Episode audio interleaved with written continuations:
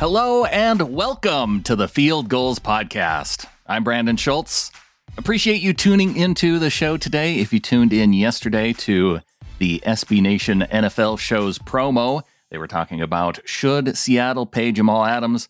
I'm just going to assume the answer to that question is yes. They probably spent eight minutes saying yes. And actually, yes, I did listen to it. And uh, if you haven't yet, check it out. You can go back and listen to what a 49ers fan has his clouded judgment of just his hatred for the Seahawks thinks of Jamal Adams and whether or not he deserves to be paid among the NFL's top safeties. I think we're going to see that deal get done based on what Pete had to say at minicamp this week. But we are going to get there because this week the Seahawks began minicamp with most players reporting. Quandre Diggs, Pete Carroll, and Will Dissly spoke to the media on Monday. Quandre Diggs was up first, and he began his press conference by discussing the significance of Juneteenth, which coming up on Saturday is now a newly recognized federal holiday. I mean, I think it's it's really important. I mean, I definitely think it should be a national holiday. You know what I mean?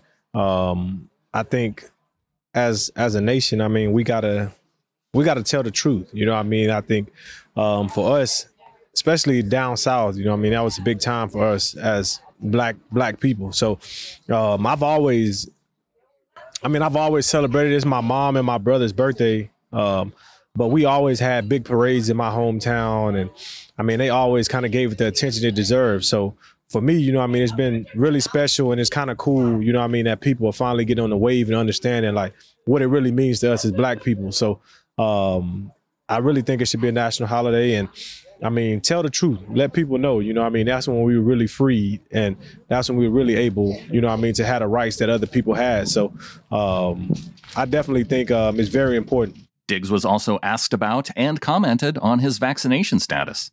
That's my business. You know what I mean? I don't, I don't go around asking people did they get the vaccine or did they not get the vaccine. I mean, that's not, I mean, that's not for the world to know. The world knows all my contracts and stuff like that. So, um, hopefully I keep some secret about my life. But I mean, that's that. I think that's just me and my family and my team decisions.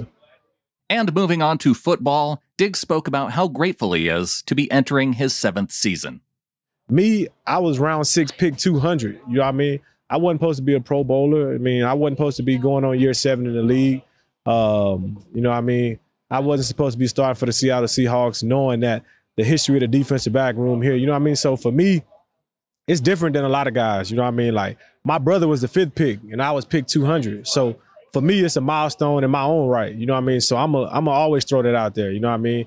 I'm always gonna throw out stuff like that. But I mean, it's an accomplishment, and I'm blessed. You know what I mean? But I want even more. So um, for me, I think it's always just like I want to work and I want to get to be the best player I can be. And going into year seven, I'm in my prime. So um, I just want to be the best player I can be, and I want this to be my best year yet. During these seven years, Diggs has developed a unique leadership style. I think my teammates can contest to this. I'm probably like the jokester leader. You know what I mean? Like I'm a cap a joke. Like somebody get burned, I'm a try to teach them, but I'm like, you got you got toasted right there. I'm gonna let you know. You know what I mean? But um, it's all in love, and I mean, as you get to know me, you know, like it ain't no, it's not really seriousness behind it. I'm not trying to embarrass you. I'm just trying to get my point across in the way that I think is the best way uh, for me to get it across. Of course, another important defensive leader in Jamal Adams. He was absent. I talked about him at the top of the show. And Diggs spoke at length about Adams' situation, clarifying that it was not necessarily a financial motive which was keeping him out of minicamp. How y'all know is a business aspect to it. I mean, you know I mean? We don't know what's going on. I mean, I do, but how you guys know, you know what I mean? So, I mean, just let, I feel like we should just got to let everything play out, you know what I mean? Everybody's situation is different. His situation is different than mine, and my situation is different than his, and it's so on down the road, you know what I mean? So, um, just let it play out. And I mean, like I said, I support my brother. I mean, he's to be, he's to be, I mean, every year he's top, top two, top three safeties in the league. So, for him, I know he's putting in that work, and um, we talk. Like I said, we talk every day. Everything will be smooth. Diggs indicated that he can't guarantee Adams will be at training camp either. I mean, I can't speak for another man. I mean, you know, I mean, you guys will see when training camp get here. How y'all know I'm gonna be here for training camp? You don't know. You know what I mean? You don't know if Pete gonna be here for training camp. We all might not come the first day. What about that? So maybe a little tongue in cheek there, but we will see what comes of it. Pete Carroll spoke more about Adams and clarified the reason for his absence. Yeah, he's got a family thing that he's working on that he needed to be there. He was also asked if there was anything he could say about the status of the contract talks with Adams.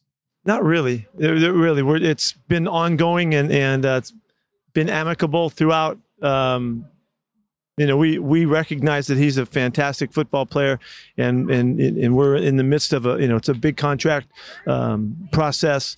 Um, but he's been I know he knows he's been treated with a lot of respect, and, and he's been very respectful towards the club as well.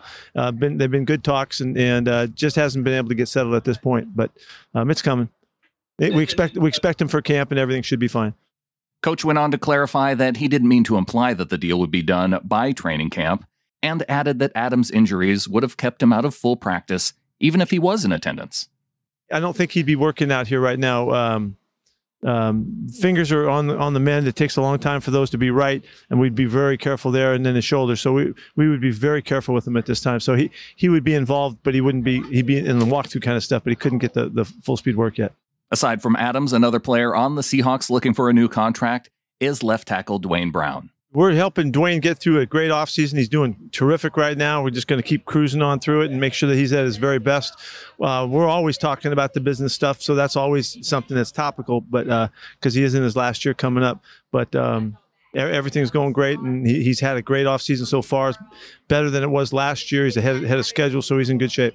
Speaking about other absences from practice, Carroll explained that Chris Carson was excused due to the birth of his child and that Dee Eskridge and Rashad Penny were sitting out due to toe and knee issues, respectively. Carroll elaborated more on Penny's condition, noting that he had minor surgery to clean up his knee recently every year is important, and this one is for him for sure. You know, as much time as he missed last year, you know, sometimes you know, a knee, and he had a serious knee uh, injury. Um, it just takes a whole nother year to get back, and uh, so just the, the cleanup stuff and what he's what, what he's ready to take on right now. He he can run full speed. We just want to make sure that his strength is balanced out in his quads, and and so there's no reason for us to take it, you know. Take a chance right now where he, you know, he gets in a bad situation. So, uh, his attitude's great. His mentality's great. And and yeah, it is it, for every guy. Every year is, is ridiculously important to us and, and of value and all of that. And and certainly it is for Rashad. In other health news, Carroll also spoke at length about the team's vaccination status. We're kind of right in the pack of, of the, the teams. You know, we're, we're a couple numbers away from being in the top echelon of, of having the, you know uh, as many guys as anybody in the league. So we're in pretty good shape right now. With there's a couple crucial weeks coming up um, the next two weeks, uh, like maybe I think it's two weeks from Friday, from uh, two weeks from Friday, I believe it is, will be kind of the time to hit your. If you're going to be a two-shot routine guy, then you got to start the process if you're going to make it by camp, and our guys are, are aware of that. Um, there are a lot of guys that you know that that haven't been vaccinated that just want to wait as long as they can to get all the information that they can, which they deserve to do. Um, it it does feel um, it feels much more open now than it did last year we feel the guys are just more comfortable with so many guys being vaccinated and all the staff being vaccinated and all of that. Um, you can see uh, it's like you can see the light at the end of the tunnel, and uh, it's a good feeling. Um, we're just trying to pull our guys along with us as many as we can to make it as safe as possible. And uh, the the situation that guys face is that if a guy who is not vaccinated gets exposed to somebody, you know, and whether they get it or not, but if they get exposed, they, they're going to get quarantined. And so, uh, whereas a guy who is vaccinated that gets exposed is not. So, an unvaccinated player could lose playtime and could could lose access to the team, you know, and so that's an issue that they have to deal with as, as you know as they make their final choices here on how they handle it. Um, it, there'll be some restrictions uh, that, that, you know there'll be few restrictions for the guys that are vaccinated when we travel, uh, meeting uh, people on the road. Um, freedom here around the building to you know the access to the minimal amount of testing that you have to do and all of that um, so you know there's reasons going uh, that are real positive if, if it's a good feeling for the guys that are vaccinated they know that they're they're just about feeling like it's normal and uh, but we still have some aspects of you know where we have to stay apart and we got to wear masks and things like that, which everybody seems to be really in tune with. It's not a problem. So, so I'm just hoping that we can get the majority of our guys done just so that they'll be safe. And and uh, but it's an individual choice that people have to make. After the break, we'll hear more from Pete Carroll about the status of other players involved in minicamp, as well as a few comments from Seahawks tight end Will Dissly. That's up next.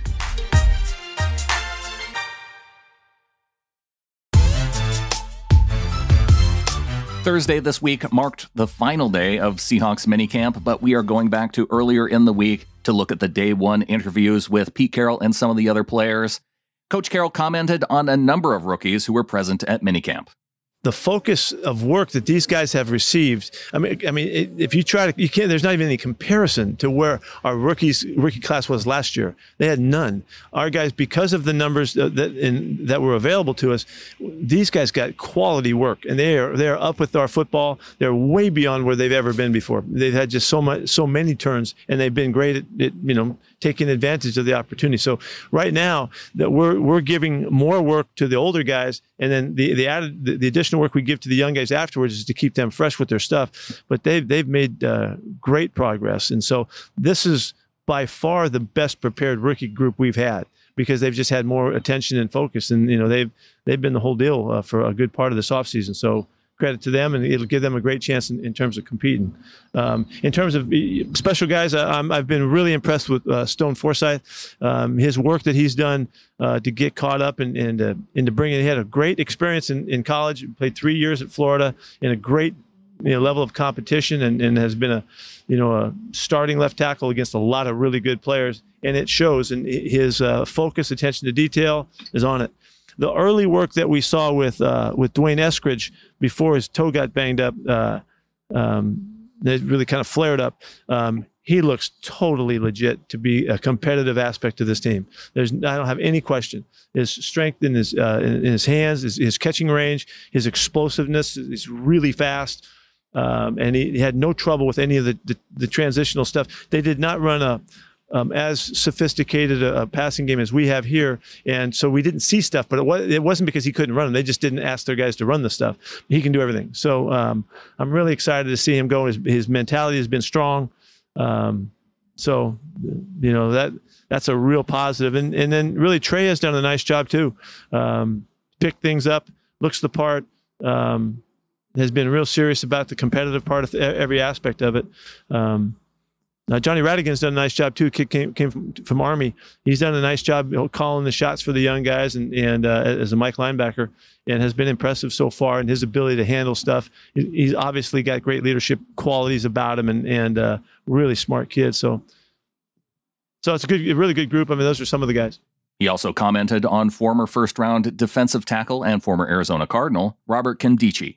Uh, he's got a really good spirit about him. Um, he's he, he's uh, upbeat, active. He's uh, explosive and, and uh, uh, has really good quickness. He's over 300 pounds. He's and he moves really well. He's going to be a real competitive part of this this group, and and uh, he's a little different than some of the other guys. And so um, we see some flexibility in where we can play him and, and move him around. And I, am hoping for his sake because he's been out of football for a bit. I'm hoping for his sake that you know he everything just keeps moving along because he is applying himself his mentality is is like uh, like he's he's got has a second chance on on his football life and and he's he knows that which is really important you know and, and he's trying to seize every opportunity and and uh you know he, he's he's been a real a real not a surprise as much as just we're really you know happy to have him as, as part of this and we think he's going to be a factor. Another defender marquise blair is working his way through recovering from injury and here's what coach carroll had to say about the former second round pick I think he's going to be a great addition. Um, just everything that we've seen from from Keese has just been. He's tough. He's smart. He's fast. He's flexible, and, and that he can do a lot of things. Uh, we're really excited to have him back out. He, he's, you know, I don't think he's hundred percent yet. Um, just in in in terms of the the whole comeback, but he's plenty good enough to be practicing and working. And uh, he should really be able to make a difference. So I, we, what we saw of him from last year's camp, we were really fired up about his his addition. He was going to play a ton, and uh, so uh, just he's he's more he's, he's stronger now than he was a year ago at this time. More physically fit in general. Um, really, really a, a high bar that we're shooting for with him, and really expecting him to be a big factor. Will Dissly, who has had his fair share of leg injuries during his career, finally had a healthy offseason in 2021. Here's what Pete had to say about the former Husky. He's stronger. He's quicker. Um, he's you know the difference between that is just night and day. That you know, from the years past, where he was just barely getting back, just barely getting into camp, it, for ready for the camp mode. He is in full swing right now and looks great, man. I know he's really, he's really upbeat, really excited about that because he feels so much better than he did in the last couple of years. I mean, really, he's been in rehab for over two years. And before we hear from Uncle Will himself, here's the moment that you may have seen photographed where Russell Wilson and John Schneider crashed Pete Carroll's press conference. What's up? Just letting everybody know we're still friends, you know. Hey, hey, hey, hey. Just messing there you go. Get out of here. You had your press conference. And closing out this episode with some comments from Uncle Will Dissly. He spoke about the significance of having a healthy offseason in a career so far where he struggled with injury issues. I mean, it's night and day. We were just talking with my strength coach here, uh, Danny Van Dyke, about, you know, I just hopped on a jump rope and was able to do single leg jump rope, you know, for the first time in, you know, start of June in a long time. So um, my legs are feeling great. You know, we worked really hard on getting asymmetry back. So both legs are feeling equally strong. And, um, you know, it's translating to route running and getting off the line and blocking ability. And uh, I'm just really excited to keep continuing. There's a lot of time left, a lot of time to chase and get better and um, get prepared for this big season we're about to have. Dissly did play all 16 games last season, but he said he was playing a little awkwardly.